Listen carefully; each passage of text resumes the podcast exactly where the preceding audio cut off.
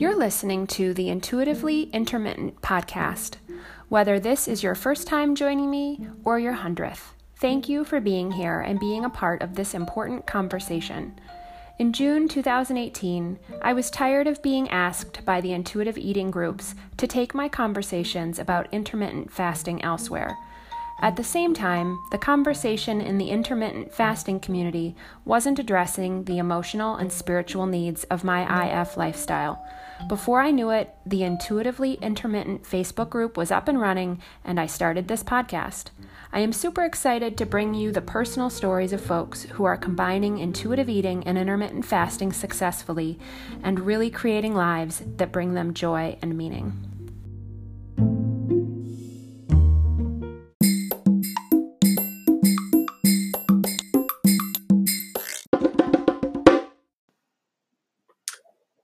I don't usually come on to do any sort of a pre recording before the main part of the episode, but I wanted to do that tonight because I am really excited about what I'm about to share with you.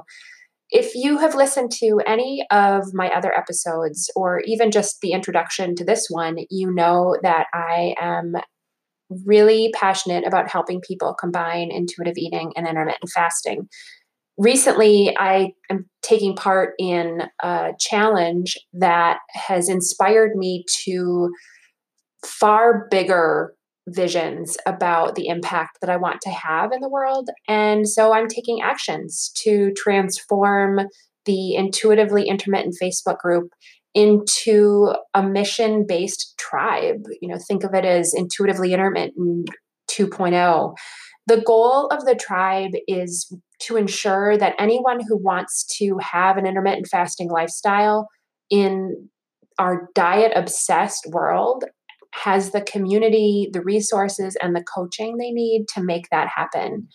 And I know this is really important because way too many people have talked about how the emphasis on IF uh, for weight loss is having a negative impact on their relationship to this lifestyle as well as to their bodies. And they are lengthening their fasts longer than what really feels good for them, or maybe they're changing up their foods so that um, you know they can try to lose weight more quickly. But ultimately, these changes are out of alignment with their values, and it's compromising their emotional health and probably impacting their physical health as well. And they really want a community that is safe. They need a safe space to share their wins and their challenges while focusing more time and energy on things other than food and on their body. I have a really big vision. I really want to impact lives around the world, but it all starts right here with you and I. If you aren't already a member of the group, I want you to click click the link in the show notes and request to join. I am going to be providing resources and tools and coaching to help you find peace of mind and a true sense of freedom, which I know from having spoken to many of you is ultimately what you're really looking for. Um, you know, my short term vision also includes things like virtual meetups, which we haven't tried yet, but I'm hoping to get that started soon. And my longer term vision includes things like events and workshops and retreats so that we become a community that actually hangs out together in real life and not just one that, um, you know, s- circulates in the same Facebook group. So if you want to become a foundational member of this, um, intuitively intermittent Facebook group 2.0. Again, click the link in the show notes. And I really cannot wait for you and me and us to make a bigger impact in the lives of people who really want a lifestyle that supports their physical health without compromising their emotional health. I look forward to seeing you inside.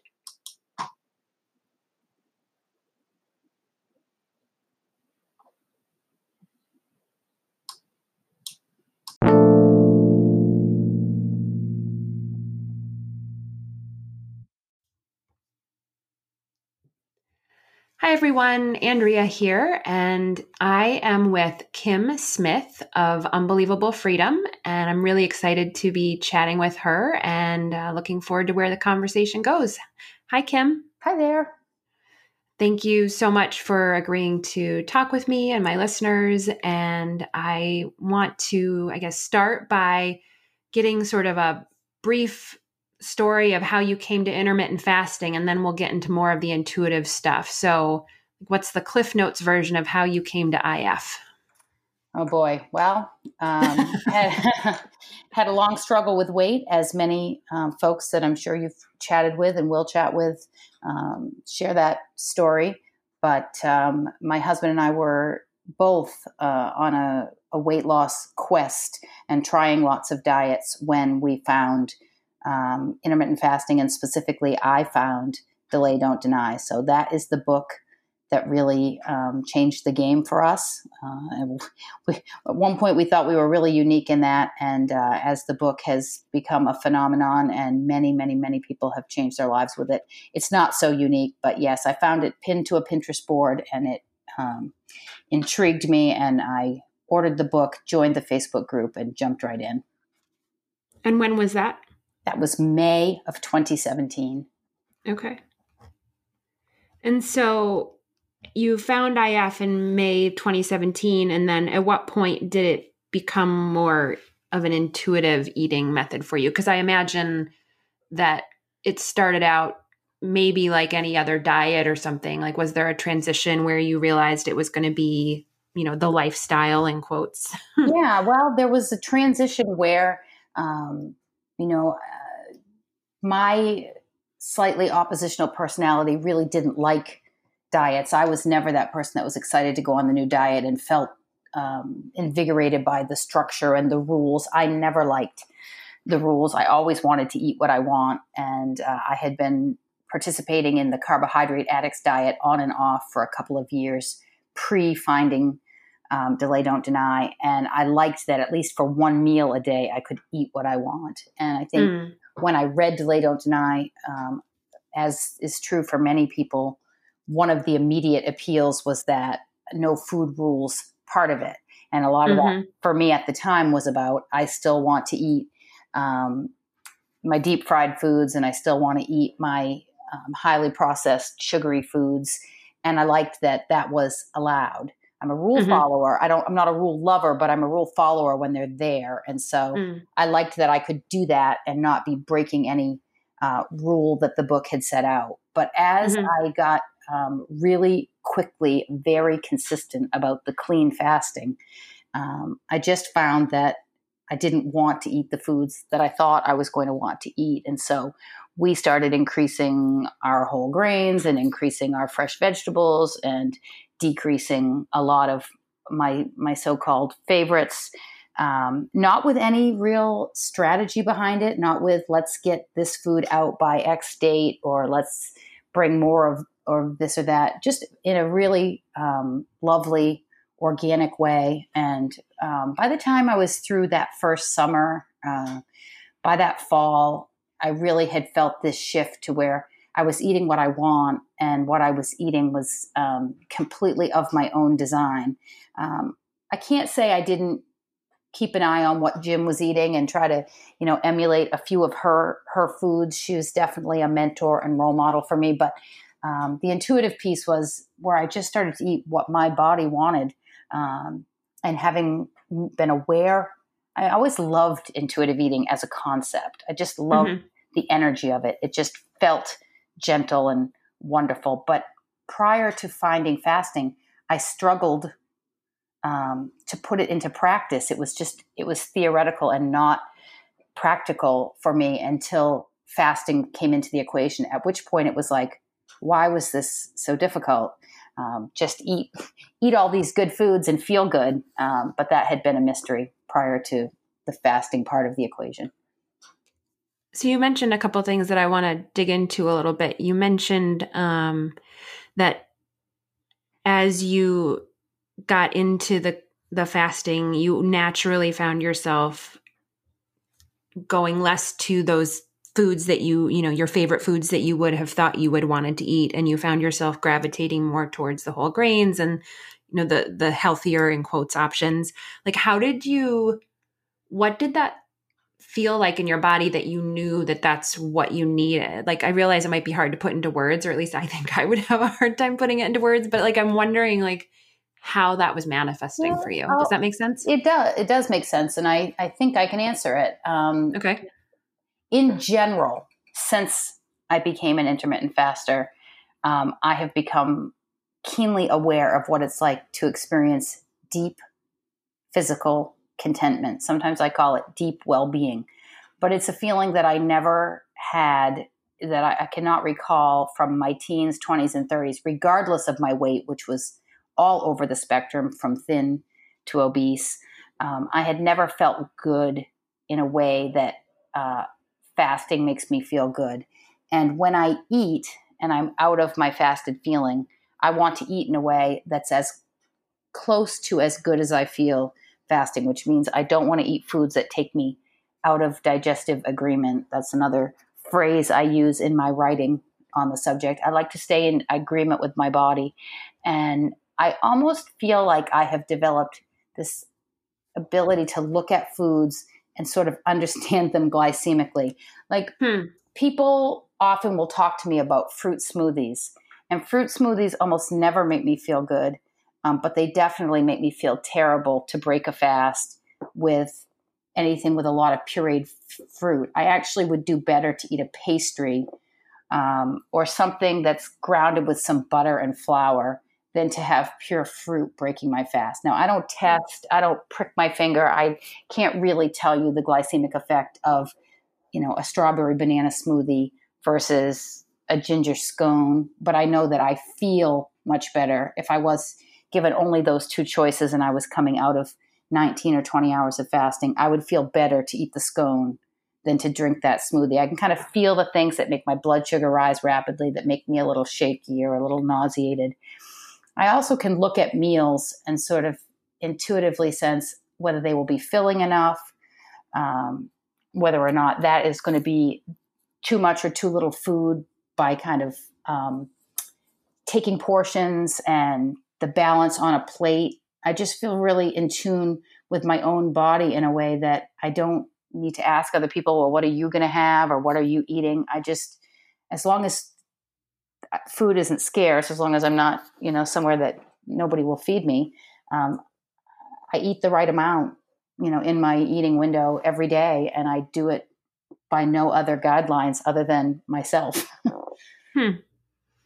Do you ever do you feel like with uh, and I'm I'm asking this because I know that I've struggled with the dieting in the past and having sort of the the opposite reaction in the beginning of fasting where you know nothing was forbidden. And so i i know i had more carbs than i do now and all that kind of stuff. And i'm not saying carbs are good or bad. I'm just saying like my my eating habits definitely changed in in what i'm choosing to eat but then also in the quantities. And i heard you talk about the the what you're eating has changed since you've sort of settled into the intuitively intermittent kind of way but like have you found that you're um it, your amounts of food has that shifted as well? Or do you feel like you kind of had that sense of no right sure. amount? No, yeah how has that changed? I mean i still eat sweets you know in the in the community. There are people who are um, have strong feelings about you know abstaining from sugar and if you ever struggled with it which i absolutely did you know you should keep keep away from it and and recognize that it's it's not a good thing to have in your life. But I have such a healed relationship with sugar where I mean if I if somebody came brought me half dozen cookies they baked for me, I would immediately set one out to eat after dinner and put five in the freezer because the five will stay in the freezer until who knows when. They might end up freezer burned, but I also might take them out one at a time depending on the person's baking and their level of skill. But there's just I, I, I try not to get cocky and I try not to make these big bold statements, but there's just no way I would ever come down late at night and take those frozen cookies out and eat them. But in my old life, the cookies would have just screamed to me until I ate them and ate them till I was sick and ate them till I regretted it. And then the next day regretted that they were gone because they were just an all consuming um, part of my thoughts. And so now I can keep cookies in my house. I can keep a whole thing of dark chocolate in my house and eat one square and the other squares sit there. And when I'm, when I'm done with eating, it's gone from my thoughts. It's gone from my sort of my physiology. There's no craving or um, physical urge to eat things once once my I'm just my food struggle is over. mm-hmm. Yeah, that I mean that resonates with me too. Like the the last diet I did was based on the food addiction model and part of that was the sugar addiction concept and I my own experience very much aligns with yours in the sense that it, it's now that I'm not fighting with it, mm-hmm. it's not actually an issue. It's it's and, it's letting go of that energy of struggle around it and yeah, sur- surrendering to it. Yeah, and if anything, like if I find myself craving something, my initial reaction is to go out and get it yeah. so that it's in the house, and then it's it becomes non-triggering anymore, That's right? Great. Because it's just always available. Um, and so, like I I have a uh, not fully empty quart of ice cream in the freezer and it's been there for a week and a half. And like it used to be that the, the quart was gone in a couple days you know? This is how so, people who are born intuitive eaters have always dealt with their ice cream. Yeah exactly. Like so it's um yeah so i i totally get the the frozen cookies um waiting for you. Um what do you think has been like what impact has the the freedom that you found had on the rest of your life like cuz yes there's the food part of it but my experience and what i know of your experience is that when the food becomes less of an issue other things sort of open up that's, for you and i'm curious exactly. to explore that that i would say that that is the central um, theme of my story is that uh, letting go of a struggle with a lot of things, of which food was the biggest and most dominant, um, has given me a sense of flow in the world that feels like freedom. I struggled with, um, you know, I struggled with uh, myself with a sense of uh, failure and incapability of various things in in life that I paths I tried to go down that that didn't work out, which I can now look back and think, you know, that's just what life is, and that's the journey of life. But at the time, I was really getting caught up in a a story, a narrative about myself as someone um, incapable and failing and doomed to struggle. And there's something about um, the the fasting came in when I was already working hard to let go of that story and rewrite it and say, well, I'm capable of this and I'm capable of that, and I was trying some new things and I was stepping out a little bit after several really tough years. Something about the fasting just turbocharged it. It was like I started to fast, and in the initial days, I was like, my body is so capable my body is so amazing. Look at what it can do. Look at the shift that it's making. And then, you know, uh, it was like, well, if my body's this capable and I live inside it and move around the world in it, I must be amazing and capable. And it really just created this entire shift that continues to this moment where I'm just like, uh, well, I mean, we'll probably talk about this, but I call myself the poster girl for contentment because I'm just um, quite content in every way, in every situation. Um, feel very blessed to be me. Wouldn't trade places with anyone on the planet Earth. And uh, um, people who say that's remarkable from where you're coming from, I say, I know. That's why I continue to speak up and tell my story. Because if I could go from the mindset I was in, which was very self pitying and a really very negative um, attitude toward myself, to where I am now, then then anyone can. Mm. So I want to, I definitely want to talk about the um, poster girl for contentment because I know that you have a, a book out for that. But I want to, I want to get real for a second on like you have to have bad moments, right? or bad days. So like I want to I guess I want to explore what that looks like cuz I I feel like in the you know with celebrities or influencers of any sort, right? Like I feel like it's easy for us to see them on a pedestal of, you know, perfection, right? Sure. And I'm guessing that I'm guessing that Kim has bad days. I, so, you know, I do have bad days, and I absolutely have had um, challenges in this process.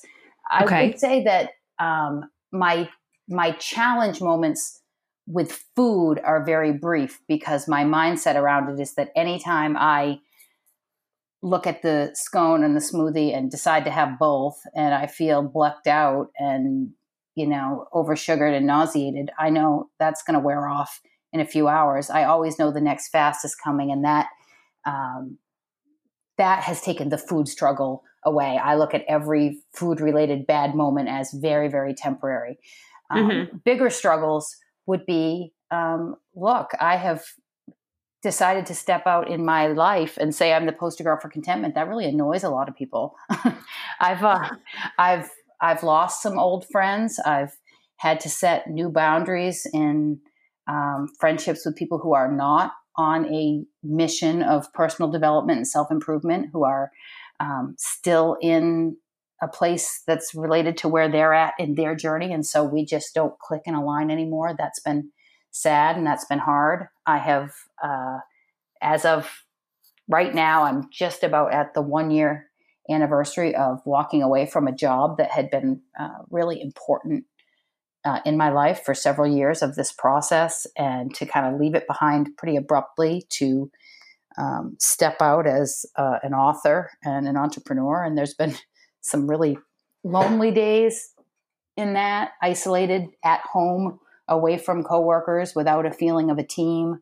Um, there's definitely self doubt. I think anybody who's been an entrepreneur will say that you have days when you think, "Who am I to try to do this?" or um, what is going to happen to me if I fail at this.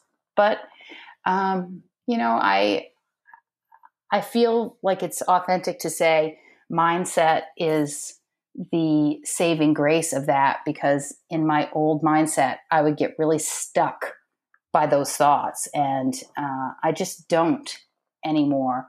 I just keep mm. flowing, and when you have a bad day, just keep moving because the bad days will pass. The the literal and and metaphorical cloudy days and stormy days will pass. So just keep moving, and uh, and all the cliches, all the self improvement cliches. You know, be gentle with yourself when you realize you're slipping back into old ways of thinking. When you feel a shame spiral coming on, just be gentle with yourself. You know, those old ways of thinking are rutted very deep, and new ways of thinking can over overwrite those and override them. But you know, I'm I'm just I'm here to be my own um, little cheerleader and and own best friend, and so um, I basically do the opposite. You know, when people say, "What have you changed in your life?" I say everything, everything. Hmm. The way that I think, um, the way that I talk to myself and about myself, um, all of my habits. Uh, just the fact that um, when I have a stressful moment, I don't eat and I do go outdoors and walk and um, talk to bumblebees sleeping in flowers. You know, those are the total opposite of what I used to do. And so um, there's very little about my life now and my way of being that resembles my old way, but I'm what I'm doing is working. So that's another thing. When you start doing something that's working, keep doing it. Don't stop mm. doing it if it's working. Um, the c- consistency is a huge part of my story. I was a, always a dabbler with every um, self improvement or or health related habit. I would always dabble and not be consistent, and then of course not believe in it because it didn't seem to work. And consistency is really important. And I've I've basically done a 16 hour fast every day for I'm coming up on a thousand days, and fe- next February will be a thousand days. So I'm somewhere in like the eight to nine hundred fast range and it's it's shown me the power of consistency and and the habits that I'm not that are not where they should be you know I'm my meditation practice I know it's because I continue to dabble and when I get consistent it will take me to another no, another level Hmm. So how how have you gotten support through all of those habit changes like i'm imag- I'm, I'm hoping that your husband is mm-hmm. you know your one of your cheerleaders and like do you have um like uh, i guess i'll i'll speak from my personal experience for a se- second so there's context. Like when i first walked away from my dieting and ended up walking into intermittent fasting combining that with intuitive eating like i i think i went through a little mini depression of sorts um, for a, a, few months until i kind of got my feet underneath me and started to rebuild trust and i didn't i didn't feel like i had anyone behind me to support me like i felt like i was on my own um, which is part of the reason the podcast came about and part of the reason that i created the facebook group because i was you know trying to give myself that infrastructure and so I'm curious um, how you got through, like, it sounds like the food part, you know, kind of took care of itself. So, how have you gotten through some of those personal challenges that have come up now that the food stuff is not the primary concern? Does that make sense? Yep. Yep. I would say I have three three layers, three concentric circles of support in this process especially you know this has been a six year journey for me i've talked in my writing and uh, multiple places about my grandmother's death, my grandmother's uh, wish that I would find a way to enjoy my life, and the quest that I've been on to do that. And so it's been a six year journey since her death, but really the last two years have been turbocharged with the with the fasting um, part of things.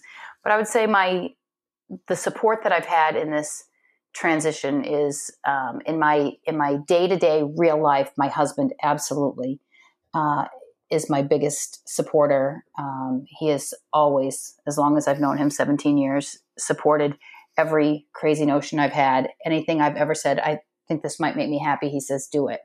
Um, mm. And for him to uh, get involved with the fasting and for us to do this together, of course, is just a really big part of the whole story. Um, so he is my real life person. Um, in the last couple of years, the online community has been so valuable.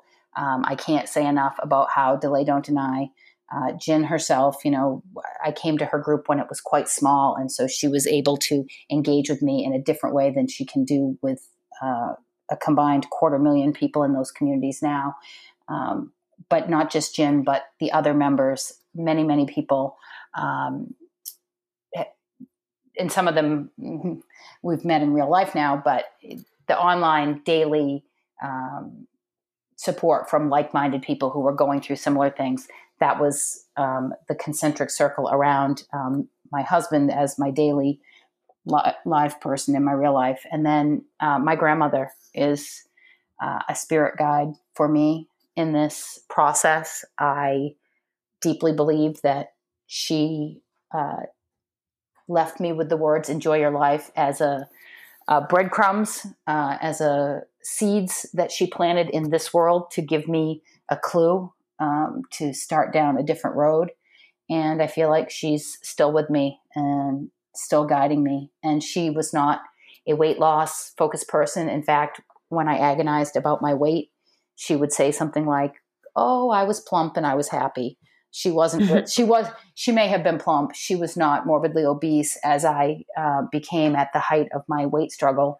But she was always conveying to me that it was not about the packaging and it's not about how you look. She could see um, the struggle that I was going through inside, and she could recognize from her vantage point of wisdom that we only have so long to live in this life in this form, and we were not made to struggle. So um, she is absolutely the reason that I uh, share my story to encourage others because she was an encourager. She was my encourager. And every time I have the opportunity to tell people to enjoy their life, I really feel like I'm passing that from her to them. Mm. And you um you called her Nana. Am Gram. I remembering that yep? Gram. Gram. Yep. Gram. Mm. Um and I you I want to just name your husband as well. He's yes. that's Ryan, right? Yes. Yes. Okay. So, um Gram will, you know, bless her spirit in our conversation. And Ryan, thanks for supporting Kim all these years. Um, and um, so you talked about every time you can pass along the message of, you know, enjoying your life to other people, you're sort of honoring Gram's intentions. And I'm curious, like, sort of along that vein, are there are there things that you see happening in sort of the IF communities that you you wish you know people could could glimpse a little differently like a, uh, you know a different perspective that you can offer that um, you know in the context of our podcast people be sort of listening to it right? Like what what words of wisdom would you offer for the people who are really struggling and i don't know how would you guide them right now? Well i think that you know you always have the best perspective when it's in retrospect. And so my uh, any kind of roadmap i've tried to create to encourage other people is based on retracing my own steps. And when i look at the difficulty that I had um, in my career and work life for many years, in my uh, friendships and relationships with others, in my utter inability to find creative outlets or hobbies or um, passions of that kind, the struggles that I had, that we had in our marriage um, when we were really locked in the weight battle, and that's its, own whole story. Um, and then my daily uh, struggle with my my self talk and my relationship with myself, the common thread is struggle. That I was trying too hard to force things to be a certain way. Mm. And my grandmother's enjoy your life thing started to slow me down and take me out of the struggle and get outside it and like literally get outside in nature and start doing mindfulness related habits and start to practice gratitude in an intentional way and all the things that we've all heard that we should do that took me out of struggle and and into the present moment where there really never there was nothing you know be, being in the moment is where all is well it's it's in the past and in some imagined future that all struggle descends on us. And so it was my grandmother's urging me to enjoy my life would those words and my burning desire to fulfill that wish for her the the taking it you know I, I had that sense of well I don't want to do anything for me but I'm going to do this for Gram but mm. but in trying to enjoy my life for her I slowed myself down and stepped out of struggle. And now I see that all is well when I don't go back into that. So when I'm when I've had these, um, you know, I have have stepped up and told my story a lot. And we, you know, we're going to talk about uh, my book, Unbelievable Freedom, which is a memoir. But in all the places that I've told my story in the communities, in the groups, um, I see people still trying really hard to make this fasting thing work, to figure out the right number of hours, to figure out to fast, to figure out the right number of hours to eat or the fewest number of hours and what foods and what foods to cut out and what and all I can say because I'm not them and not living their life is don't struggle. Don't bring the energy of struggle into your equation you can do whatever you're going to do with the clock and the food. Those decisions are less important to me than what energy are you bringing? Are you struggling with this or are you doing what you can to make this easy? And it's difficult to detach from struggle. It's a habit. It was my biggest habit of all was I was so habitually just struck nothing was ever easy Nothing, mm-hmm. no, no small decision was easy. Everything was a struggle. And when you're outside of it and you see it, which is how I imagine my grandmother looking at me from her 95 year old vantage point, struggling with nothing and realizing that all I had to do was let go of that struggle and stop struggling for this to get easy. Um, that's that's the best I don't feel like I'm able to help other people troubleshoot their fasting windows or eating windows or food choices. Although that's anyone can do that. Those are still choices to be made and, and troubleshooting conversations to have. But what I try to bring from my story is release the struggle and go into a place of flow. What is the opposite of struggle? That was a philosophical question I posed to the Delay Don't Deny community a year, year and a half ago. I said, you know, my life was a struggle and now my life is the total opposite. So, what is the opposite of struggle? Someone offered flow, moving like water. Water doesn't struggle, it takes on the shape of whatever you pour it into, it keeps moving. And this is my um, metaphor for how to live is, you know, when you feel yourself struggling, just stop struggling. It's just like mm-hmm. quicksand. Mm-hmm. If you're in quicksand and you kick and thrash, you're going to get caught up even more. And so, whatever makes this easy. And and it's not some people's personality. Some people are like, "No, I'm going to dominate this thing. I am going to unlock the puzzle and figure out the you know, they got to do it their way. I'm not the authority on how they should live, but for me, what has brought me great success in terms of what's happened with my my weight and my appearance has been letting go of the struggle. Mm-hmm. Yeah. And that, I mean, that resonates for me. And what you just said, like, I, I know you had reached out to me when you heard the interview that I did with Gin about how our stories are very similar. And I think that that, you know, what you just described is my philosophy as well. I would articulate it differently, but fundamentally it's the same thing. Like it's about finding the ease um and sort of letting everything else fall into place and you know one thing that comes to mind for me like just just going off of you know i was listening to you talking about the struggle and thinking about you know why is it that we hold on to struggle and like i um i'm curious your thoughts on this like i feel like we hold on to struggle because the the letting go of it there's more unknowns mm-hmm. there mm-hmm. i would um, completely um, agree with that i have frequently referenced uh, gay hendricks work on uh, the upper limit problem uh, the main book in which he describes that is called the big leap but he's talked about it throughout his work but it's basically the idea that we all have an internal thermostat for happiness. We all have a sort of uh, hardwired belief about happiness that comes from childhood about just about how happy we feel safe being.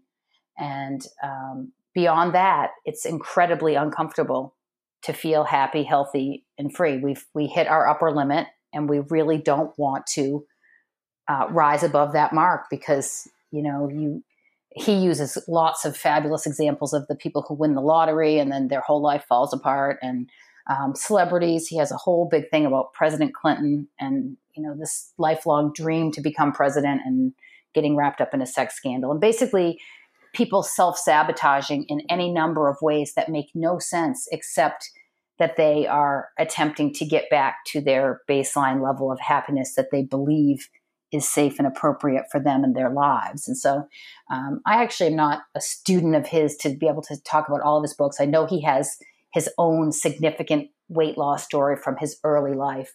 But I always see um, parallels when people come and say, I was fasting really well and I was eating really well and my weight was going in the direction I wanted and then something happened and um, self sabotage has just entered the equation. I don't even know why I'm doing this. It's like you really have to dig deep at some of those beliefs about what you deserve and and the fear that comes from from being happier than you've ever been because it's it's like going someplace you've never gone you you don't even know what it's going to be like there and if you start getting comfortable what if it gets ripped out from under you like a rug and so there is a lot of deep emotional work to be done around this i mean some people do it in therapy and i've, I've been in therapy years ago but um, most of what i've done is very self-help-y in recent years it's um, it's truly been nothing more than how can I try to enjoy my life? And one step at a time, I've done that. And in that process, I've reached a place where I've said, there is no upper limit to my health and happiness. I'm as healthy and happy this minute as I've ever been, and I hope to be healthier and happier tomorrow. And aging aside, it sounds like I have more aches and pains than I had yesterday, but damn it, I'm health, happier and healthier than I've ever been. um, speaking for myself, my aches and pains, I don't know how yours are, but I feel fantastic. Um, so, I'm like one of the, like I said, I, if anything, I annoy people with my. My uh, my hip is jealous of your uh, your your contentment in the moment. Um, so I guess let's let's shift gears a little bit because um, you've talked a little bit about your unbelievable freedom book, and I know, uh, like I heard you say in a conversation something about how you feel like you're sort of shifting the focus of your work a little bit away from your weight loss story and towards something else. And so I want to talk a little bit about how that's manifesting for you right now. Like I know you've come out with a couple workbooks and you've got lots of aspirations. So let's let's talk about that. How did the work the initial workbook come to be? Which one was that? Okay, well, let me just very briefly say that, you know, we wrote Unbelievable Freedom because people wanted to hear our weight loss story. And so I understand why people perceive it as a weight loss book. It has a before and after picture on the cover, and the bulk of the contents are about our battle with weight, which is an interesting story that many, many people have enjoyed and found inspirational. However, I wanted to um, come out of that and have more of a freedom message. The company's Unbelievable Freedom all of my uh, my website is www.unbelievablefreedom.com and so is my social media unbelievable freedom. And so i wanted to start to explore what is freedom beyond the food piece. So the first workbook which is called fasting feasting freedom um, is based on a 33 day email series that i used to um, distribute as emails. Now it's a workbook but it's 11 days focused on fasting based on my personal recommendations. I don't have a methodology. I have my own recommendations from my personal practice, which is delay, don't deny. 11 days focused on feasting, which is about my own journey with food. We talked about that a little bit at the beginning. And then 11 days focused on freedom. And that is what are you going to do with the reclaimed bandwidth? You've freed up this huge space in the middle of your life um, away from struggle, away from decision fatigue, and now you have uh, something to reinvest. How do you want to reinvest some of these fasting related savings? So that that series was popular as emails, um, but challenging to market for me as a new entrepreneur. And so I put it into a workbook so that people could just have the 33 pages bound together one day, one page per day, space to, to journal or doodle, dot grid space, and um, that book was really fun to put together. And so I decided to put my other email series into a workbook as well. And that one is, as referenced, Poster Girl for Contentment, creating an intentional contentment practice. And that's just my whimsical take on all of my daily habits to include collecting easy delights, practicing everyday rituals. There's there are five habits that all start with an E, but all of it's linked together on Amazon.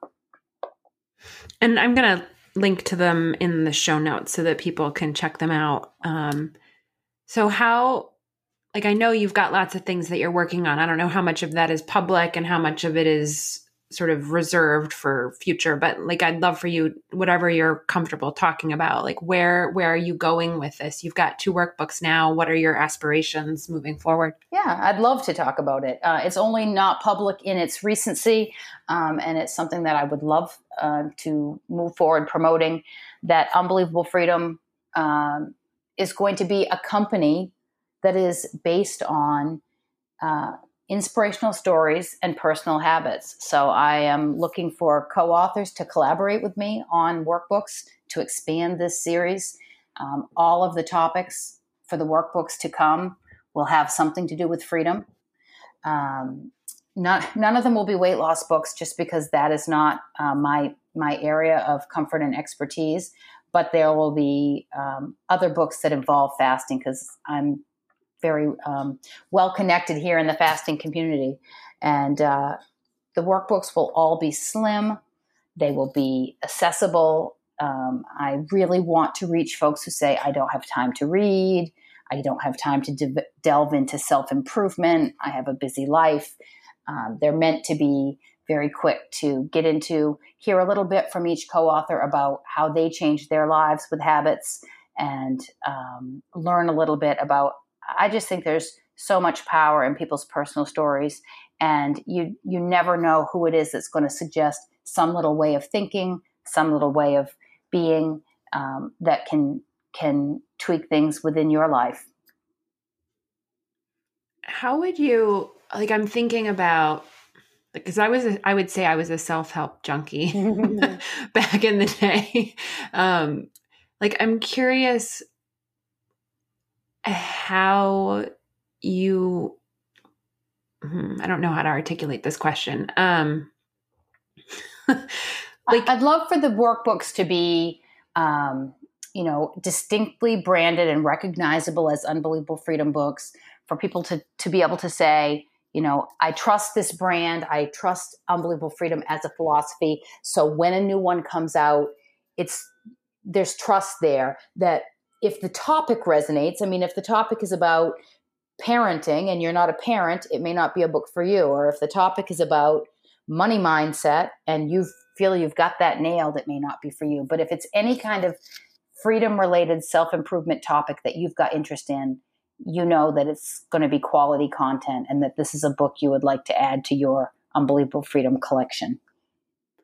And okay, so you kind of answered the question that I wasn't asking. So thank you for that. How like I I know for me in the past I've fallen into you know the black or white thinking, the all or nothing where if I, you know, buy a book or get a workbook or whatever, like I either have to do it all the way or I'm not going to do it at all. Like mm-hmm. I'm imagining that you would have sort of different advice for how people sort of think about this aspect of their journey. Am I right in thinking that you might advise differently? like how would you approach it? I mean, I am such a person um, one one thing that has stayed with me through all of the changes in me is that I just am a live and let live person. And if people say to me, I don't want to improve myself. I'm like, okay, you know, you do you. Um, but I think that people have a, a, curiosity. And when people see someone else who seems to be living their best life, to use a really corny, overused phrase, or someone who seems to be happy, healthy, or free, uh, I believe human beings are hardwired to desire freedom. I feel like freedom is a birthright um, that we all pursue. And so, if you can, if a workbook, if an inexpensive, accessible, light, breezy, and brief workbook can give you some thoughts, some ideas, some inspiration to change a habit, to change a way of looking, to change any micro practice um, that moves you toward freedom, then then it's it's uh, it's worth the risk. It's worth the investment of hope. It's the, or worth the investment of a few dollars, and and treat the book the way that you like. If you want to sit down and devour it in a sitting, do it. If it says it's a 33 day habit guide, that's how my fasting, feasting, freedom book is a 33 day book. You know, do it. And if you get to day 17 and the book gets under a pile of bills and you and two weeks later it surfaces again, start back at day one. You know, don't be all or nothing with any aspect of your self improvement. Just recognize it's all a journey. There's good learning from everything. There's great learning from the things that you mess up or botch because uh, it's really about being um, mindful. And it's the thing I love about fasting. Fast eh, in the fasted state, if you spend a good part of your day that way, you're just a little bit more tuned in and engaged, and you can catch yourself doing these things doing these small self sabotaging behaviors, uh, deliberately shuffling your self help workbook underneath the bills because you don't want to do the hard do the hard work or think about the things you don't want to think about. And um, I think being your own best monitor when you can do it in a friendly way, when you can do it in a gentle and supportive way, it's okay to monitor yourself constantly because you're not doing it in a harsh and critical way. You just watch yourself all the time. You say, "Oh, I'm doing that thing again." And it's it's again being out of a struggle energy and in a flow and how do you how how would you suggest someone knows if they're ready to enter into that flow? Like, is there sort of a threshold or like a question or something that you think they could ask themselves to sort of assess readiness? Because sure, um, I know that somebody in the community. I wrote prolifically in the fasting groups in the the large delay don't deny support group in my early months that I was fasting. I wrote every single day. It was almost like um, a micro blog there within the community. And somebody said to me, "Oh, it just stuck with me when you said, is this choice I'm making honoring the person I'm trying to become?" I don't even exactly remember what context I said that in, but the question I use now is is this a contentment honoring choice? Is this a contentment honoring decision? Because, you know, going out of digestive agreement doesn't honor your contentment unless you do it with incredible intentionality. Making yourself feel lousy is not a contented thing, but eating a piece of birthday cake that might give you a small bellyache, but will give you a moment of joy with your friend on their birthday. You know, you, you do things with intention. Um, but you also have to ask yourself is this a contentment honoring choice when you stay in a difficult friendship or you um, continue to show up at a job that you feel is not within your zone of genius, to use Dr. Hendrick's words, or not, um, you know, letting you live in purpose or in congruence with the gifts that you were given to bring here. These are these are the ways that you um, start to create that sense of flow. Is to just really truly. Um, it's all the same. It's all different language for the same thing. Are you being self honoring? Are you being contentment honoring? Are you being, you know, future you honoring? It's just really kind of getting in this. I so buy into all the self care is not selfish, self focus is not selfish. With these practices where I have become obsessively focused on myself, I have become happier, healthier, more productive. I've done more to serve others.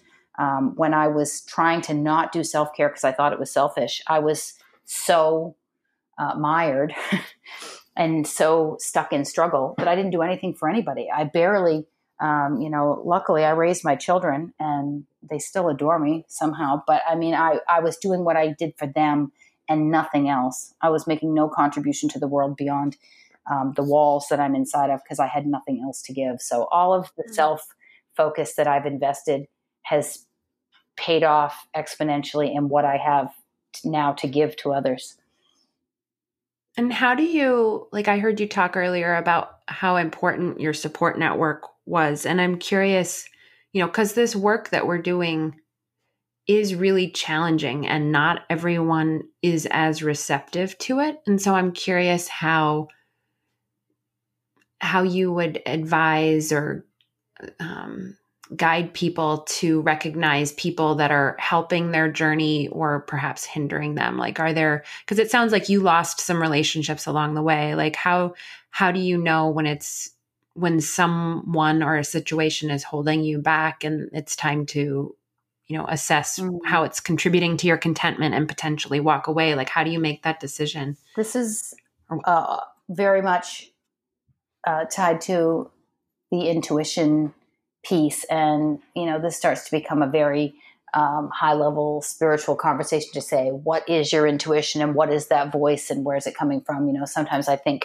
it's my essential self and sometimes i think it's uh, my grandmother as a guide but i have um, developed this gut feeling about things that are not for me um, i have right to this minute this week i have a friendship that I have set a boundary with that I'm still wrestling with because my gut says I've done the right thing.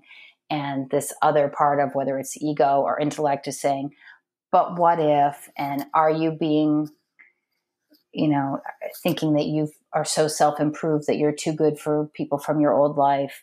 But my gut says this is the right thing to move in this direction. You know, you move where you need to go and let others go. And maybe somebody who you think you're leaving behind will catch up with you or circle back around but you have if you if your gut is gnawing at you to do something that's right for yourself and you ignore it you're dishonoring your gut, you're dishonoring your intuition, you're dishonoring your essential self. And where is that going to lead you? And so I'm truly in a place of right now of I'm going to do the things that I strongly feel are right for me and I'm going to accept the consequences of those choices. I mean, right down to deciding I want to have a self improvement uh, workbook empire and I want to build the most high quality, recognizable, wonderful self improvement workbooks that the world has ever seen. And there are so many people that would say, What are you doing? But this intuition has told me this is my zone of genius. This is what I'm really good at, what really lights me up. And I can serve myself, my co authors, my company, and the people who need these books by showing up and doing this. So that's what I'm going to do. Mm. That's exciting stuff. Um, I am super excited to, um, you know, share this interview with my listeners and um, you know, is there anything you want to sort of close with, like a final thought to sort of wrap up the the conversation? Well, I want to thank you for having me, and uh, I'm a fan of yours, and uh, I enjoyed your episode. I, I, when you were on intermittent fasting stories with Gin Stephens, I listened to all of those, and I enjoy them all for different reasons. But uh, when I'm listening and I find myself nodding vigorously and somebody is using the word freedom and using it as you know, it's an important word to me, it's an important concept to me. And you talked about freedom um, that you're feeling and experiencing in your own life. And I think that's just important for people to hear that anyone who has found more freedom than they used to have should try to share with other people how they did that because everyone wants and needs more freedom. So thank you for sharing that through this podcast and thanks for having me here. Absolutely. It was a pleasure to chat with you. And I, uh, as your workbooks evolve, it'll be exciting to see them out in the world and, and, uh, see where this all goes. So thanks again. Wonderful. Thank you.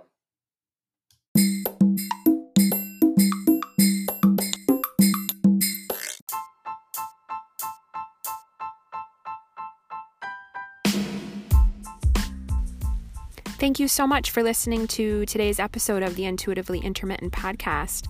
If you would like to join in a community of like minded fasters, uh, come on over to in, the Intuitively Intermittent Facebook group and join the conversation there. I look forward to seeing you. Just answer a few questions and I'll let you in the group and you can be a part of the amazing community that I'm building. Uh, and I look forward to seeing you soon.